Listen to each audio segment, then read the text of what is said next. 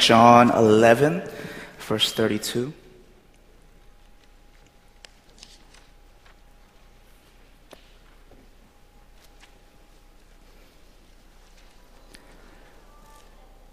I think something that wasn't uh, mentioned, and I think there will be announcements to come, is uh, V B S is starting, and I'm sure they need a lot of helpers, right, Pastor Grace?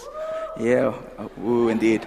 Um, the only reason why I brought that up, I'm using it as an illustration, um, but I coordinated V B S last year, and it was uh, crazy, tiring, but humbling and, and, and wonderful experience. So if you're available, help. Uh, Timothy Youth Group, uh, they uh, you learn so much from it. Um, one thing that I found uh, that was fascinating, I'm going to ask us as a congregation to do this, is the the way in which these young kids in V B S, and I did uh, first grade to fifth grade, I believe, or third to fifth, third to fifth, is that how they break it up? And uh, man, we'll see in John eleven, back in the day when there was a funeral, there's these things called professional mourners, professional wailers. And man, these kids are professional mourners and wailers. What they would do, if, and they know how to milk the compassion and the kindness right out of you. So what they do is if they want something, if they don't get enough snacks, or, or if uh, they're still hungry, or they want to not go to the different rotations, they'd start crying, right? And, then, and then, you know, somehow they would create false tears, and I don't know how they do it. And I think you learn that as a young age. So, and then, you know, just, and just see if like you've, they've moved your heart or not. So I was hoping as a, a congregation we could see a glimpse of that. So I, I want us, all of us, just to get loose and, and just try to, at the top of our, our, our lungs, uh, with our loudest voices, give the best wail that we can. Morning wail on a count of three. Is that okay? I mean, we'll all do it together, so there's nobody's go- that's going to be called out. So whether it's or ah! or, you know, whatever your wailing style is. Uh, so let's do that on a count of three. And I'm not going to move on until I see this podium shake. So uh, on a count of three. One, two. Oh. Very good, Minso. All right, ready? One, two, three.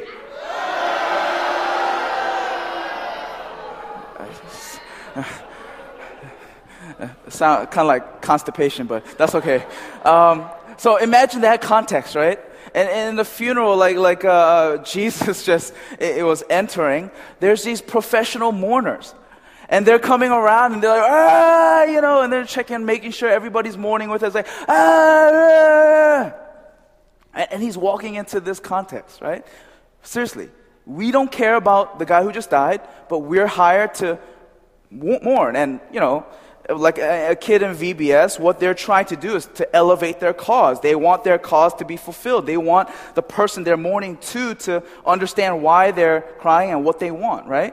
In the same way, these people are saying, okay, we're elevating this death of this individual. So we need to let the whole world know and everybody who comes that this person was an important person and their death should be recognized. So they're just wailing, like, ah, right?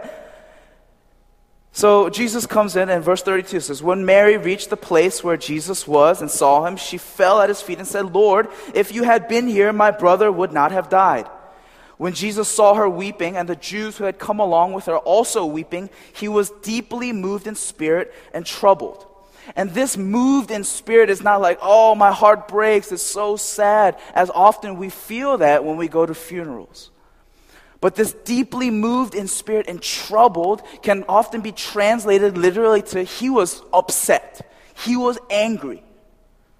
Because if you think about it, why would he cry? Why would he cry? Because, you know, Lazarus died. This is the same guy that says, let the dead bury their own dead and come follow me, right? You think he's crying because he died. And he also knows that he's going to resurrect him. He's going to make him live again. And later in chapter twelve, they're going to be eating together. And he also says, I am the resurrection and the life. And he knows in the resurrection to come, the afterlife, that he, Lazarus will also be resurrected. So why cry? Because he has a broken heart and he feels sorry and sad for the people. No, he was angry.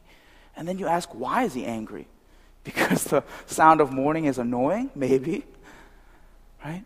But if you look at it in its fullness, right? Let's say we're all professional mourners here, and some of us friends and families of Lazarus and Martha and Mary. He's coming here, and they're mourning, and they're elevating the cause of the mourn, which is death, right? He's saying people even need to be hired because death is involved. There's a profession that elevates and honors death. So why is he thinking? What is he thinking in his mind? He's saying, wow, it's come to the point of this. There's professional mourners to, to mourn death, not to exalt and glorify and say, wow, thank you for resurrection of the life that will come, because Martha was clear, Mary was clear. They they believed that he would be resurrected on the last day, or uh, at that time, in the resurrection day. He was clear. But he looks at this context, the fact that death was honored and elevated, and he says, wow, this is because of sin. Because of sin, there's death. Because of sinfulness, people are mourning. Because of sinfulness, death has had uh, has gotten this podium in front of everybody. So he was angry because of the sin. His soul was, his spirit was deeply moved and troubled. It says, "Where have you laid him?" he asked. "Come and see, Lord," they replied. It says, Jesus wept. Not just the emotional response because of the sadness of death, but a deep spiritual response to the sin and depravity in this world. Right? It's just their sin. We jump to chapter twelve. Six days before the Passover, Jesus arrived at Bethany where Lazarus lived, whom Jesus had raised from the dead. Here, a dinner was given in Jesus' honor. Martha served while Lazarus was among those reclining at the table with him. Imagine that. You see a guy who was dead, who was already wrapped in his grave clothes, started to smell, sitting at the table, dining with Jesus. What is that? And two weeks ago, I shared that the, the different things that uh, John, the author, he co- compares and contrasts is, is the weight of sin, the depravity and the evil in this world, but also when there's healing, when there's worship, when there's community, when there's fellowship, glimpses of heaven, right? And so we're seeing this glimpse of heaven, and we can't understand the, the beauty of heaven unless we see the depravity and, and the, the horrific nature of sin. So we see that Jesus wept, his soul and spirit was troubled, and he was deeply moved. He was angry. But then in the next chapter, we see a glimpse of heaven where Lazarus is resurrected from the dead for the time being.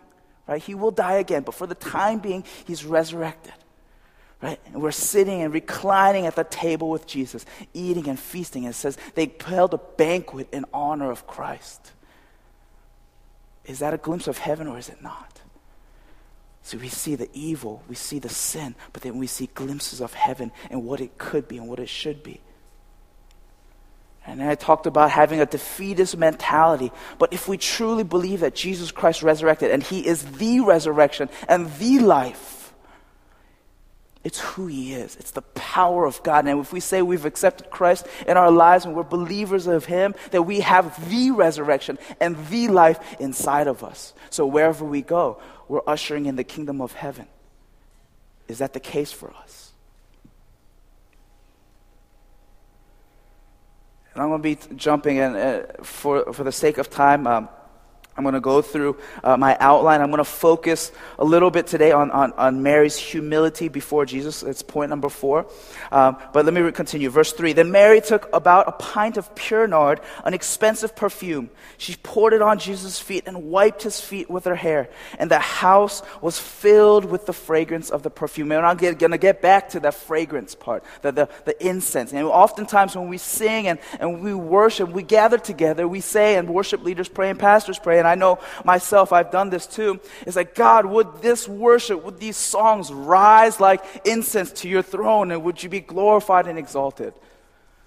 Okay. So is it the sound that we're talking about, or is it the, the, the music? What exactly do we mean? Right? So today's topic is the sweetest worship, the sweetest worship. And what exactly does that mean? What does it mean for our worship to rise like incense to the throne room of God? Number one, the first point, or number two, Mary's love for Jesus. You know, oftentimes we see this picture of Martha and Mary, Martha the doer, right? She's always doing, she's cooking, she's cleaning, and she complains to Jesus, Jesus, tell Mary to do something. And we don't see Lazarus in that particular story, but we, you know, even in this, in the scripture, chapters eleven and twelve, uh, Lazarus doesn't say anything. He doesn't say, oh, thank you, God, or he doesn't say, oh, wow, Jesus, uh, I'm a little sore from being raised from the dead. He says nothing. So we could kind of assume he's kind of like the stoic brother of, of the two sisters, and, and, and Martha's the, the doer. But then we see Mary in the picture where Martha is serving, and Mary's just what? She's sitting at the feet of Jesus. There's no way that we can say we love anything. There's no way that we can say we truly care deeply for something or someone unless what? We spend time with him. And Mary did just that. She was at the foot of Jesus. And even when he came, after that, after he came, and, and she says, you know, God, if you're Jesus, if you were here, you could have you could have raised him from the dead. She, what did she do? She falls at his feet. Man, this is the love that Mary had for this man. She desired to spend time with him. Even though culturally she should have done, was cooking and cleaning and, and washing his feet, which she'll later do. But, you know, she just sits at the feet of Jesus. And what does Jesus say to Martha when she starts complaining? He says, Martha, Martha, you're doing good. Good job. Thank you for your hard work. But what Mary's doing better. She chose what's better for her. She chose what's better for me. Mary loved Jesus. And one of the sweetest things, and, and I think John, he's probably one of the sweetest lovers of Jesus that we have in the Bible, right? You know, he's like the disciple whom Jesus loved. And sometimes I think of him, just he's like a softie, you know, he's just super, super uh, sensitive and like lovey-dovey. He gets into the character of Jesus and seeing he wept, all that stuff. But one of the sweetest ways that we can worship God is simply loving on him, loving him. What does that mean? The best way that I know humanly possible in terms of loving Christ or loving somebody is spending time with them, being with them. He says, Mary, in the sweetest thing that she did, and, and this imagery of everything that she did, pouring the perfume, pour, pouring the, pouring the perfume on his head and his feet, it's just the sweetest thing. And one of those things, one of the aspects that she chose to display was his, her love. She didn't bother serving. She didn't bother lounging, but she loved on him. Number two, Mary's faith in Jesus. Chapter eleven, verse forty-five, it says, therefore, many of the Jews who had come to visit Mary and had seen what Jesus did put their faith in him. And remember, Jesus was very intentional about what he did. He waited a certain amount of time before he went into Bethany, right? So that, and I and I said two weeks ago that that you know traditionally, uh, you know, uh, there's there's this uh, uh, the stories that where like if they die, their spirit rises and and they wait to to come. And then I said the cardio. And then I found out cardiovascular something, something, something, pulm- pulmonary response. I found out later that was C P R. But there's also this thing called Lazarus syndrome. So I was corrected. It's okay. I'm I'm open to correction. There's this thing called Lazarus syndrome where people just wake up. And I talked about the lady who was sixty-one years old who she, she woke up in, in like her coffin, and later they got her, or in the uh, place where she was, like they declare her dead, and then she wakes up and she sues the hospital. Right? So he waited intentionally so that the body started to decay. And when the body starts to decay in, in Jewish custom, if the spirit is hovering and waiting to, you know, trick them or, you know, be funny or whatever, like he will not, the spirit of, of this person will not enter if it's smelly. Right? So he waited intentionally to, to, to blow away their minds, to, to, you know, to make sure that this theory that there's this Lazarus syndrome would not happen. So he made sure that the body was dead. He was very intentional. He waited. But why else did he wait?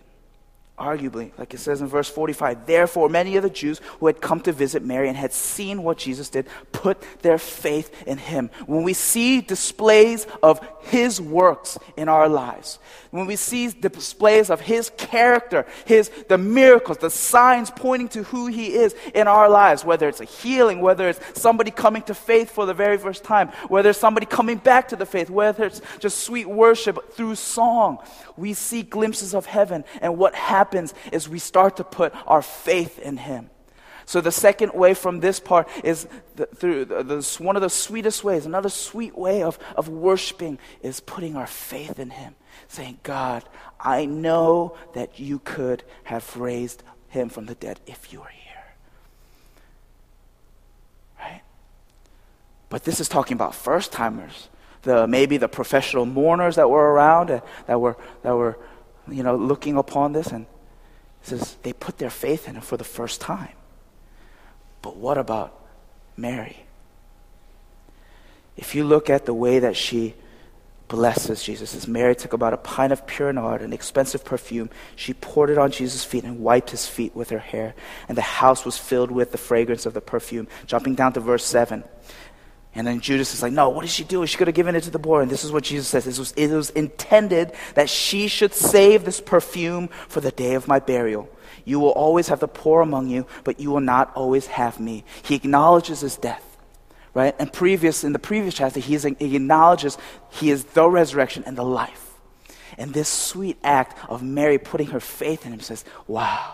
Mary, God, I, I, I've heard of you. I knew about you because you taught me certain things. You taught me about who you were. You taught me Jewish custom. You taught me about the one who is to come to save us and free us from slavery and guilt and shame. But now my eyes have seen you, God. Now my eyes have seen the fact that you have the power to truly raise people from the dead. He says, I am the resurrection and the life. And Mary's faith, he does, she does not only just puts her faith in, but she knows who this man is, that he's the Son of God. And she does this beautiful act to him. And Mary's faith in Jesus, the second way that she displays worship to him, her faith grows. All right. And we see many in the Gospels and in the New Testament and Old Testament, because of men and women, their faith in the Lord, others put their faith in Christ. Is that not worship? Right? When because of a man's faith, because of a woman's faith, they see Jesus, they see Christ, they see glimpses of heaven in him, and others put their faith. Right? And I can imagine God just looking upon that and seeing her display, her just beautiful display of her faith in, in, in her Savior, and just smiling to himself and being so touched and moved. Right? Not only did she love him and desire to spend time with him, but she put her faith in him. Right? And Hebrews talks about faith as being something that we can't see, but something being absolutely sure of what we hope for. And if that's the case, he knew right there and then that Mary had faith in her in him because she had a hope, a living hope that many did not understand. And lastly, Mary's humility before Jesus. Then Mary took about a pint of pure nard, and I'm going to read this again, the expensive perfume she poured on Jesus' feet and wiped his feet with her hair. And in First Corinthians seven, you recall Paul, or in First Corinthians eleven, I'm sorry, you recall that saying, Paul, Paul says that the, a woman's hair, is it not her glory? Right? So back then, what would be customary is that she, they would put up in a bun, right? And often puts a cloth over it to hide her head, until the only person that would be able to see the glory of this woman, her beautiful hair, will be on the wedding night where she takes off her her, her garb, undoes the bun or, or you know the ponytail or whatever she has there, right? You know, she does the, you know, and and and the, and it's the glory of this woman just presented before her husband. What more intimate, what more special way, a gift can you give as a as a as a woman to her husband? But something that she's been kept hiding from the public, and only he can see that intimacy. But he says, no, not even for my husband will I save my hair, my glory, my reputation. But she takes out her hair and she starts to wipe the feet of Jesus. And the third thing that I want to point out about Mary's worship, the sweetest worship, is humility. She saw what, what Jesus did. She knew him, she loved him, she had put her faith in him. And she was like, anything that I have to offer, my glory, the heaviest thing in my life, the, the most important thing in my life. I've been saving myself for, for, for my husband or, or you know, like my, that's my desire, but I'm going to pour it out on you. And she displays it in two ways. A year's worth of wages through the nard, poured on the feet of Jesus that could have just been washed by simple water, done by the lowliest of servants and slaves. And secondly, with her hair that was saved for her husband, that was her glory. And she says, I will gladly dirty it for you, Christ. And in the church today, and the reason why I want to focus on this humility, why do we do the things that we do? One of the most important and most just uh, extravagant ways and, and beautiful ways that that uh, Jesus and or Paul describes uh, the humility of Christ is in Second Corinthians. If you could turn with me, Second Corinthians five sixteen through twenty-one. I'm going to read that for us.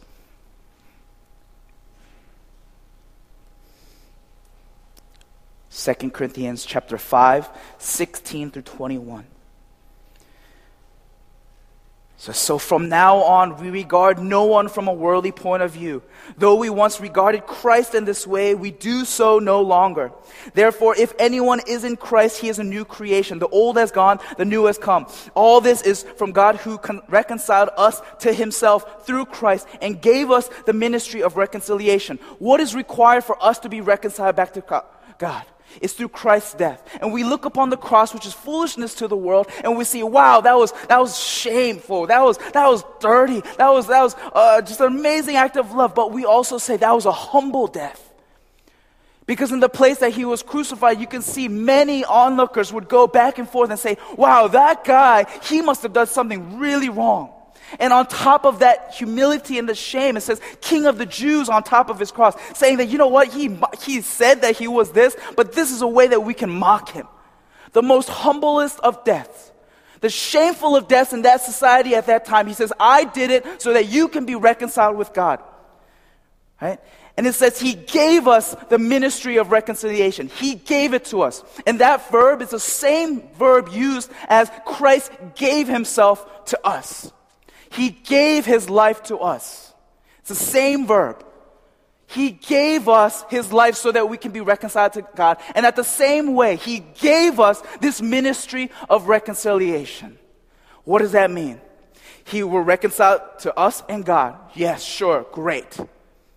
But he gave us this ministry of reconciliation so that we can bring others in reconciliation with him, but also, but also, so that we can be reconciled with one another.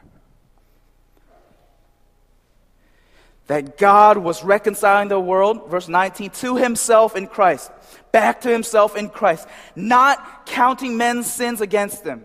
And he has committed to us the message of reconciliation. We are therefore Christ's ambassadors. We are representatives of Christ. So if there's no reconciliation between you and me, how can we be ambassadors of Christ to this world and expect the world around us to be reconciled to him? He says, I committed to you. I gave you my son's life so that, yes, that you can be reconciled to him. Yes, you can have eternal life. But also in the church, in this world, you can be reconciled to one another. I can't grow. I have anger issues. There's, there's, it's tough for me to really get... Have you reconciled yourself with your brothers and sisters around you? It says that God, verse nineteen again, was reconciling the world to himself in Christ, not counting men's sins against them. Not counting men's sins against them. If that's indeed the case, and our King of Kings, who we proclaim as God, who we say, Lord, glory to you, worship unto you, do we ourselves count men's sins against them? Because if, if God Most High did that through Christ on the cross, and he did not count men's sins against them, how dare we, church? Says, if you indeed have the ministry of reconciliation, you desire for my name to be known, be reconciled for one another. Because the love that you have for each other, the world would know that you are my disciples. That's the only way. Because we do good works, because we do evangelism, door to door, whatever, you think they'll know? Absolutely not. Did not count men's sins against him, so how dare we count men's sins against one another? Where's our reconciliation? Where's the forgiveness today? Where's the humility today? This is the greatest king- person in the kingdom of heaven.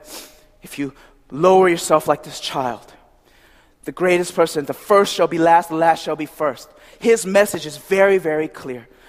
Why is it so difficult for us to humble ourselves before one another? And say, yeah, I believe in the message of reconciliation between me and God, but it's so hard for me to do it here. It's so hard for me to do it in these horizontal relationships. Friends, you guys want growth? Friends, you guys want a church to, to see revival? Be reconciled to one another. You desire forgiveness in your life? Know that God reconciled through the most humblest of death. But he's also asking us, will you humble yourself before other people?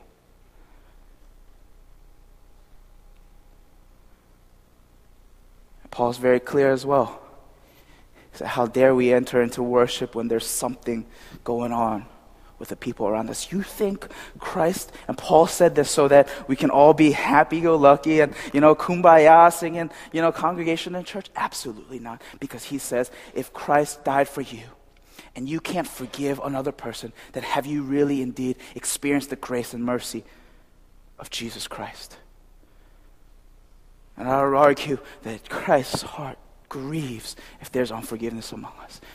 Why is it difficult for us to humble ourselves before one another?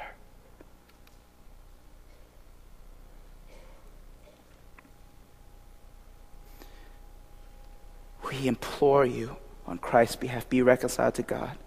God made him who had no sin to be sin for us, so that in him we might become the righteousness of God.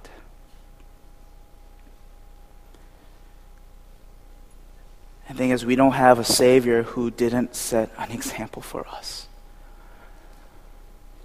We want to offer sweet sacrifice, sweet worship unto him. It's certainly not through song. It's certainly not through music. It says, while man looks at the outer appearance, God looks at the heart. And God says, a broken and contrite heart I have yet to do. The sweetest worship is when we together as a community and as individuals, we love on him and spend time with him and desire to understand him and know him. It's when we put our faith in him, knowing, saying, you are the Son of God. You have come down to reconcile me to God, Creator. And thirdly, humility. To humble ourselves, consider the brother and sister to your left and right greater than me.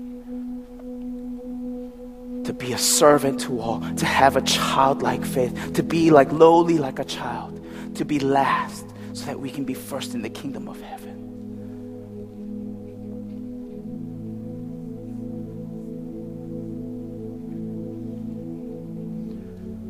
Broken heart and a contrite spirit, God has yet to deny, and I'll promise you he will not deny you.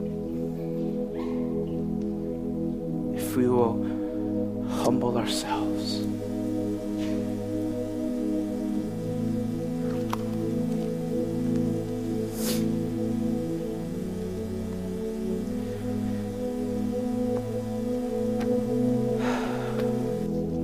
And as Mary was pouring the perfume onto Jesus' feet, says the house was filled with the fragrance of the perfume. And that imagery of incense rising, fragrance rising, is not just this romantic idea of our worship going to God. It's historical. On the Day of Atonement, and if you recall Zachariah, John the Baptist's father, he was chosen to do this. What happened was a priest would go into the holiest of holies, right? And on the Day of Atonement, they would burn incense, and it would be symbolizing that it would be rising up to God. The prayers of the people, the prayers of the priests on behalf of the people will be rising up to God. And it says as they burned the incense, it would fill the place. It would fill there will be smoke, and it will fill the mercy seat of God, which is the Ark of the Covenant. And it says that the priest on that day, on the Day of Atonement, could commune with God. Friends, our sweetest worship is something that's in our hearts, not outward. Our sweetest worship is when we acknowledge that Christ humbled himself to die for us. Our sweetest worship is when we put our love and our faith in him. Our sweetest worship is when we humble ourselves to one another.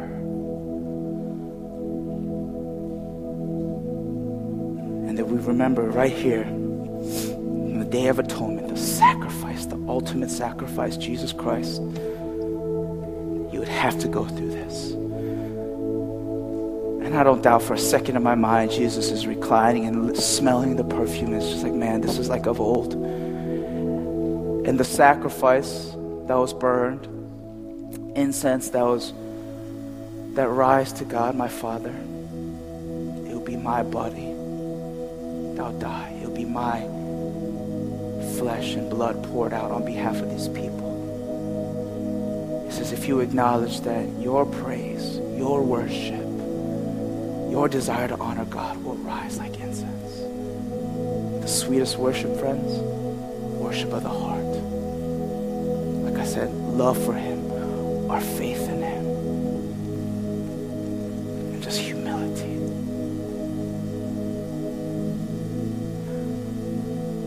And just as the, the piano is just playing softly, can we just close our eyes and just quiet our hearts and just meditate upon the goodness of God?